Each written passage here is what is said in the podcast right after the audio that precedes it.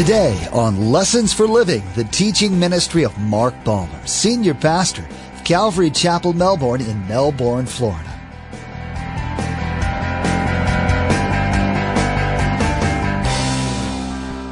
The only way Peter knows to solve a problem with the strength of his flesh. Now, don't get too down on Peter because we're very similar to Peter. How often do we try to solve our problems with the strength of the flesh? And it won't be until after Pentecost that we see a changed Peter. It won't be until after your Pentecost that you will see a changed Christian. We need the power of the Holy Spirit in our lives. There are times for nearly every believer where a person's prayer life can wane. But for some, that close relationship with the Lord never gets off the ground at all. They are a disciple outwardly, but not in the spirit. That kind of shallow connection is easily broken, especially when times are hard and the pressure is on. As Pastor Mark will show us today, more than one of Jesus' disciples will abandon him when the tides turn from admiration to hatred. When you face hatred, ridicule, or persecution because of your faith, is your commitment to him rooted in truth and love? Or is it merely a loose connection to religion, tradition, or family. Remember, there's quite a few ways to receive a copy of Pastor Mark's teaching. We'll be sharing all that information with you at the close of today's broadcast. Now, here's Pastor Mark in the Gospel of Mark, chapter 14, verse 43, with part one of our message entitled, All Alone, Deserted and Forsaken.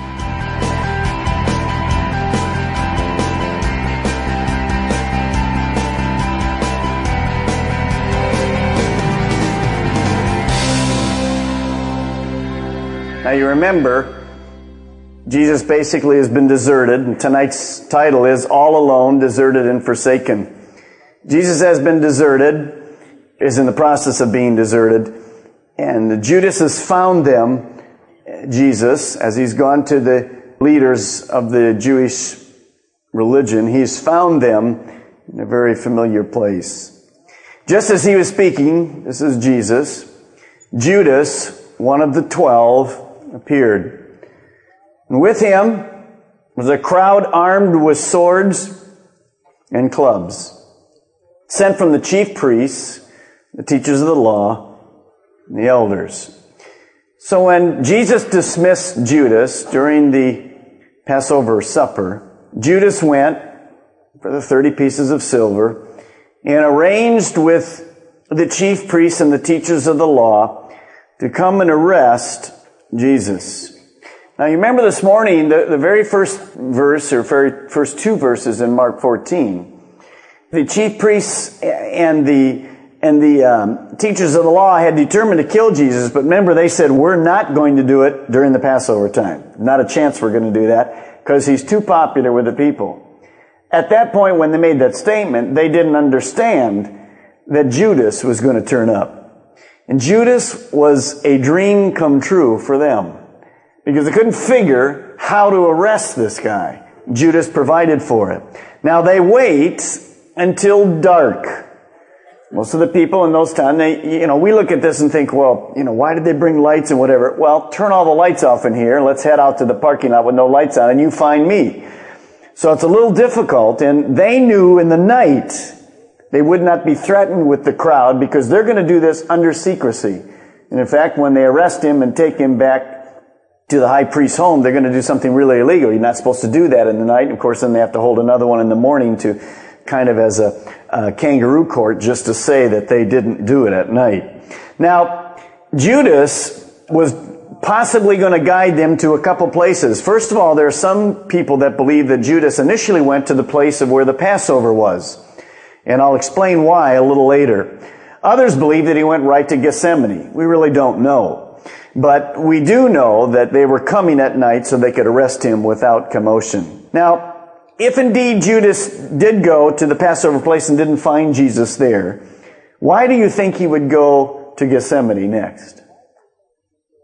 Well, because that was a common place for Jesus to go to pray. And when I studied that, I thought it was interesting Jesus had a habit of going to that place. And so what you see is Jesus had a favorite place to go to pray. one of many. I think it's important that you and I have a place and a time of prayer. You know, if we don't, we usually don't pray. Jesus had a place he went to. Often his time was early in the morning. This was a special time, obviously, because of what he was about to undertake. But here we are, Jesus, a place of intimacy, speaking to his Father. It's really a foolish scene when you see that the, the chief priests and the teachers come with a Roman army, soldiers. Now the reason they, they brought the temple police, which they had their own, but they also brought the Romans in case there was any trouble. Now you realize, and we'll mention this again later on, the Jews could not put anybody to death. They were under the thumb of Rome politically. So to do what they wanted to do, they were going to have to have the Romans to be part of them. So they brought the Roman soldiers with them and the temple police. Here they are with clubs and, and swords or whatever. And here they are with Jesus and 11 scared disciples. It's a great scene, isn't it? Now the betrayer had arranged a signal with them. The one I kiss is the man. Arrest him and lead him away under guard. So since it was dark, this Judas had arranged, prearranged a sign with them, with all the people around. He didn't know what kind of commotion there'd be there. He says, you just watch me. I'm the one that will lead you to this person called Jesus. Verse 45.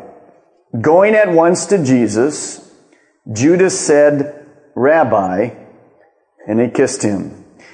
Here is the ultimate traitor, Judas, giving a kiss, which in the Greek this word for kiss can mean an extremely affectionate kiss. It wasn't a peck on the cheek. It was a kiss with affection. How do you think Jesus felt with that type of kiss? Notice he says rabbi, which means this. This is another slap in the face. Respected teacher. Or more literally in the Greek, my teacher. What a blow to Jesus. Jesus had spent three and a half years being a great teacher. He had taught with a soft heart about having a clear conscience, being open to the Word of God. And what do we see? Judas says, my teacher. Satan's a great deceiver. Some people that will say they come to this church and other churches or whatever, and they say, you know, you're my pastor and whatever, and you look at their life, and they don't ever match up to the Word of God. I mean, they're just playing games. So he says to Jesus, my teacher. He was really two-faced. He was totally hypocritical, and he was out to destroy Jesus. We need to be people that are real and people with integrity. And the men seized Jesus and arrested him. And then one of those standing near drew his sword. You don't even have to guess who that is if you didn't even know. And struck the servant of the high priest, cutting off his ear. Now Peter is awake. He's going to solve the problem. How? The only way Peter knows to solve a problem with the strength of his flesh. Now, don't get too down on Peter because we're very similar to Peter. How often do we try to solve our problems with the strength of the flesh? And it won't be until after Pentecost that we see a changed Peter. It won't be until after your Pentecost that you will see a changed Christian. We need the power of the Holy Spirit in our lives. And if you do a study, it's a great study to study the disciples before Pentecost and the disciples after. It's proof, pudding of what the power of the Holy Spirit can do in our life. Remember, we're not talking about just the baptism of the Holy Spirit. That's just the doorway into the life of the Spirit. Now, Peter had missed Jesus' prayer time because of the weakness of the flesh. But now he tries to make up for it by his own flesh. How often, and I thought about this myself today, how often we miss our prayer time in the morning and we try to make up for it the rest of the day with all kind of things. How many know that day never turns out good? It just never does. And yet the next day we go, well, and catch up on Wednesday and pretty soon it's Saturday and here we are Sunday again and Pastor, would you shut up? I don't want to hear any more about this. because we do the very same thing. We miss out spiritually that intimacy time with God, whether it's 10 minutes or 15 minutes. Now again, if we do that with legalism, you can kiss that goodbye because that's useless. But if we're truly meeting God, God can do more in two or three minutes than a whole day of our trying to organize something. He just does it. And so we should meet Him early in the morning and make sure it's a time of intimacy, not just doing it because, well, Pastor Mark said I got to do it tomorrow morning I'm going to do it. Forget it. It's a, it's a waste of your time. Now, Luke tells us, interesting, Mark is the kind of guy I don't know that I'm really a Mark, but whatever. Mark's kind of a guy who gets right to the point. I guess I am in some ways, but he, he isn't a very detailed guy. When I teach, I do more than get to the point. I just go on and on and on. You guys know that, whatever. So Luke here tells Jesus, tells us that Jesus healed the ear of Malchus. He put it back on his head. Now I want you to stop for a moment. Here come these Romans. Here come the high priests, the teachers of law, all these people. Peter's there and he whacks his, and now if he'd have been more awake, he might have whacked his whole head off. We don't know what happened. He whacks his ear off. Jesus steps forward, puts the ear back on. Now, if you're the enemy, what are you thinking? You th- who is this guy we're arresting here? I mean, have you ever seen an ear lopped off and put back on perfectly and healed? I've never seen it. But the man they're arresting is the guy that says, moment, perfect. I mean, I thought of this all day. Some of these guys must be going, what are we doing here? Now, what do you think Malchus was thinking? Wow. Wow. Unbelievable. And yet, they had already determined Jesus would die. You see, sometimes our logic is very dangerous. They moved past the point of logic. They were into the things of Satan. Going on, verse 48 says this, from Jesus. Am I leading a rebellion? That you have come out with swords and clubs to capture me? Every day I was with you, teaching in the temple courts. You did not arrest me, but the scriptures must be fulfilled. Now Matthew adds something very interesting at that point that Mark doesn't tell us because Mark kind of does a shortcut. Matthew tells us at that point, he says basically to the disciples, to Peter, Put your swords away. And he basically says to the disciples this, in one heartbeat, I could call the Father. He could bring 12 legions of angels. Do we think, you think we need your sword?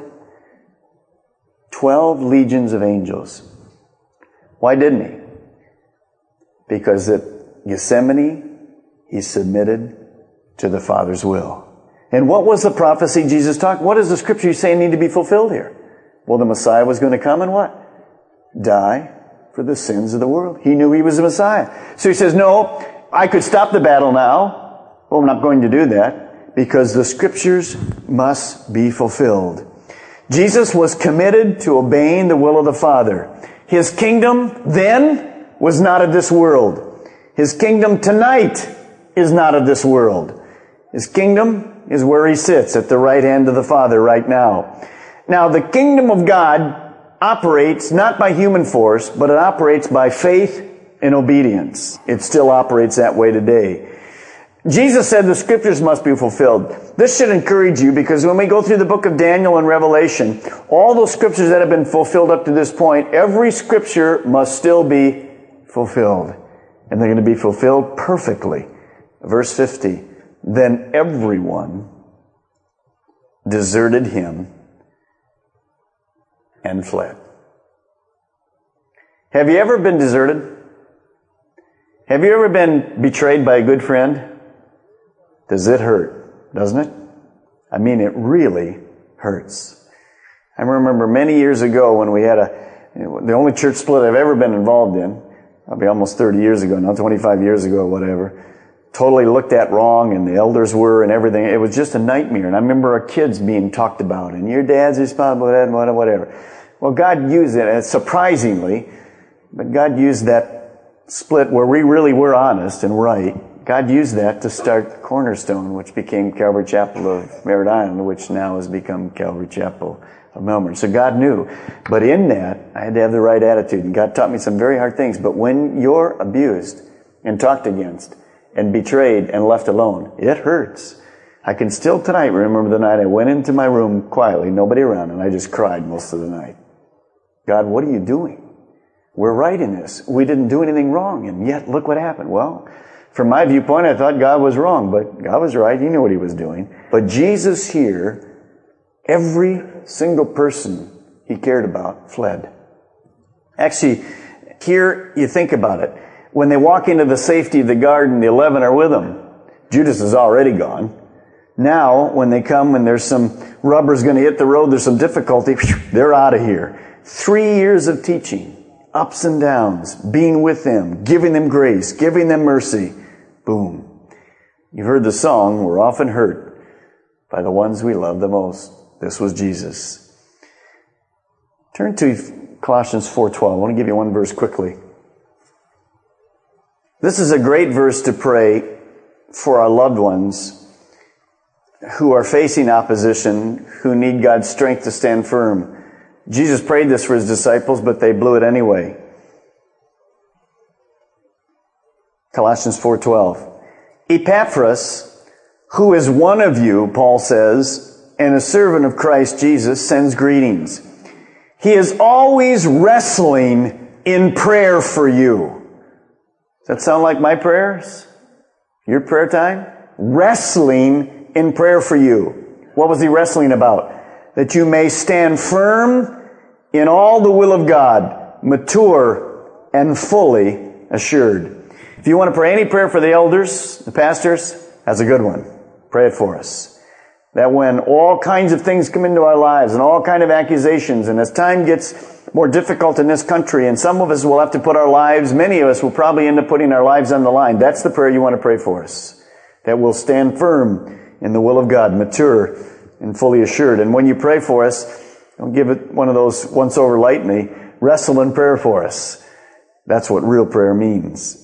Now go back to Mark chapter 14 and you'll see why I told you that some people believe that Judas went to the place where the Passover was before he went to the garden. Verse 51. And a young man wearing nothing but a linen garment was following Jesus. When they seized him, he fled naked, leaving his garment behind. Now, Mark is the only one that records this incident in any of the Gospels. So most commentators, interpreters believe that this young man is none other than Mark himself in the raw. That's him. The word young man there means somebody about 24 to 40 years of age. Remember, Mark didn't see all of this stuff, all of this stuff personally, but he may have seen this. Most of what he got, he got from Peter's recollection of what took place. There are many people that believe the the owner of the house possibly was Mark's father at the Passover, and Mark was there, and Jesus was there, and they headed off to Gethsemane, and Judas showed up with the guard outside Mark's house. And when Mark was awakened by this, he really didn't have anything on but kind of like his linen garment, which is kind of like a sleeping thing, you know, skibbies for us or whatever. He just had that on, and when they left, being a big crowd, he figured, well, I can get to Jesus and warn him first Although he didn't, he arrived too late. And after he arrives, basically all of this stuff has already taken place. Jesus is put into captivity here and, and the disciples have fled. So Mark in the background kind of follows Jesus when somebody notices that he's doing this and they reach out for him, try to use him probably as a witness. You're, you're one of those followers. We're going to use you as the witness that they're getting ready. And Mark was able to wriggle free and ran naked back, back to his home. We don't know if that's true or not. When we get to heaven, if that interests you, whatever, you can talk to Mark. the last picture we have of Jesus with his disciples we've just given you. Eleven have fled and one has betrayed him. Sad picture. The last picture these were the guys that are going to carry the gospel to all the world. And if you stop and think about that for a moment, and then you add into the equation the baptism of the Holy Spirit and the Spirit filled life, you'll get your answer. If you stop here, you have no explanation for the book of Acts. Wipe out the power of the Holy Spirit, the baptism of the Holy Spirit, and the Spirit filled life, you have no explanation. Because it is the same guys The reason we're having church, because these guys were filled with the Spirit and their life was turned upside down. And they turned the world upside down. That's the only reason. You cannot do what we see tonight here in our world in the flesh. It has to be a thing of the Spirit. So here's Jesus all alone. Now they took Jesus to the high priest, and all the chief priests, elders, and teachers of the law came together. Remember this verse. And Peter followed him at a distance, right into the courtyard of the high priest. And there he sat with the guards and warmed himself at the fire. Now we know from one of the other areas that really Peter and John went to the courtyard. John got Peter in, and Peter was actually there in the courtyard and sits down in the company of the guards. Now the first place that Jesus goes, we know from John 18, is to Annas, which is the former high priest and kind of the father-in-law of Caiaphas. And he's there in this preliminary hearing, and then he's taken to the home of Caiaphas, who was the current ruling high priest for the Jews. Now the chief priests and the whole Sanhedrin were looking for evidence against Jesus so they could put him to death. But they could not find any. So since again the Romans were in power, the Sanhedrin were looking, they assembled quickly in the middle of the night. We don't know how many of the 70 respected Jewish leaders were there. They looked quickly in the middle of the night. They were there and they were, they were trying to look for one thing, proof enough that they could take Jesus and this proof to the Romans and say he is guilty of death. That's what they're looking for. That's all they're, they're not interested in anything else. They're looking specifically for that. But they couldn't find any proof. They couldn't find any proof that he was guilty of death. So they decide to create some. Verse 56. Many testified falsely against him, but their statements did not agree. So, it isn't for a lack of witnesses that they can't find it. They get all these witnesses there, they paid them, they've done whatever, and they're called, probably were called prior even to the trial of Jesus here. And they come, but they couldn't get witness A and witness B to match stories, or C and D, or E and F, or G and H. None of them matched. Now, in a Jewish trial, in those particular days, the witnesses actually served kind of like the persecution. And they would all give their testimonies individually. Now, if you're going to have to, and this is very interesting, the Jewish leadership knew by the Mosaic law that you had to have two witnesses that corroborate a particular story so that you could say, yes, the person is guilty. Two. So they're going by the letter of the law in the Old Testament to bring about the death of Jesus. But by going by the letter of the law, they break, first of all, one of the Ten Commandments. You shall not have, give any false testimony against your neighbor. So here these guys are, really hept on keeping the law, in one hand, on the other hand, they're breaking it. Amazing, isn't it? Sound familiar? Well, I do this, but I don't, remember we talked about certain parts of the word? So here they are. They're dishonest. They were abiding by the law of Moses, and yet in their heart, their heart was totally hard against God. That's really the highlight of religion. Outward and inward. Judas's plan to betray Jesus involved a horribly two-faced move, calling the Savior my teacher, while signaling to Jesus' enemies who he was. As Pastor Mark reminded us in this message from Mark 14, that there are many people who claim to follow a particular pastor or teacher whose lives don't reflect the Word at all. Jesus had taught his disciples for three years, but when danger approached, they fled fast. Pastor Mark covered quite a bit in today's message. Perhaps you'd like to review. You can listen to today's message again by logging on to lessonsforlivingradio.com. Just select today's date from the media player. Or you can also call us toll free. The number to call is 866 779 3441 to place an order for a CD. Again, that number to call is 866 779 3441. Another way to get in contact with us is by email. The address is info at lessonsforlivingradio.com. That's info at lessonsforlivingradio.com. By far, the best way to stay current with everything that you hear on Lessons for Living is to subscribe to the podcast. Subscribing is easy. Just follow the link at lessonsforlivingradio.com. Now be sure and tune in next time as Pastor Mark takes a look at the actions of Peter when Jesus is arrested. The religious leaders question Jesus with the sole purpose of finding him guilty, not to find out truth. They will be blinded by their own hard-heartedness. Pastor Mark will explain how Peter's flesh could lead him to a place where he could be warned of his denials before they happened and still go through with it. Well, that's all the time we have for today's broadcast. From all of the production team here at Lessons for Living, we want to say thank you for tuning in and may God bless you. And together, let's do life right.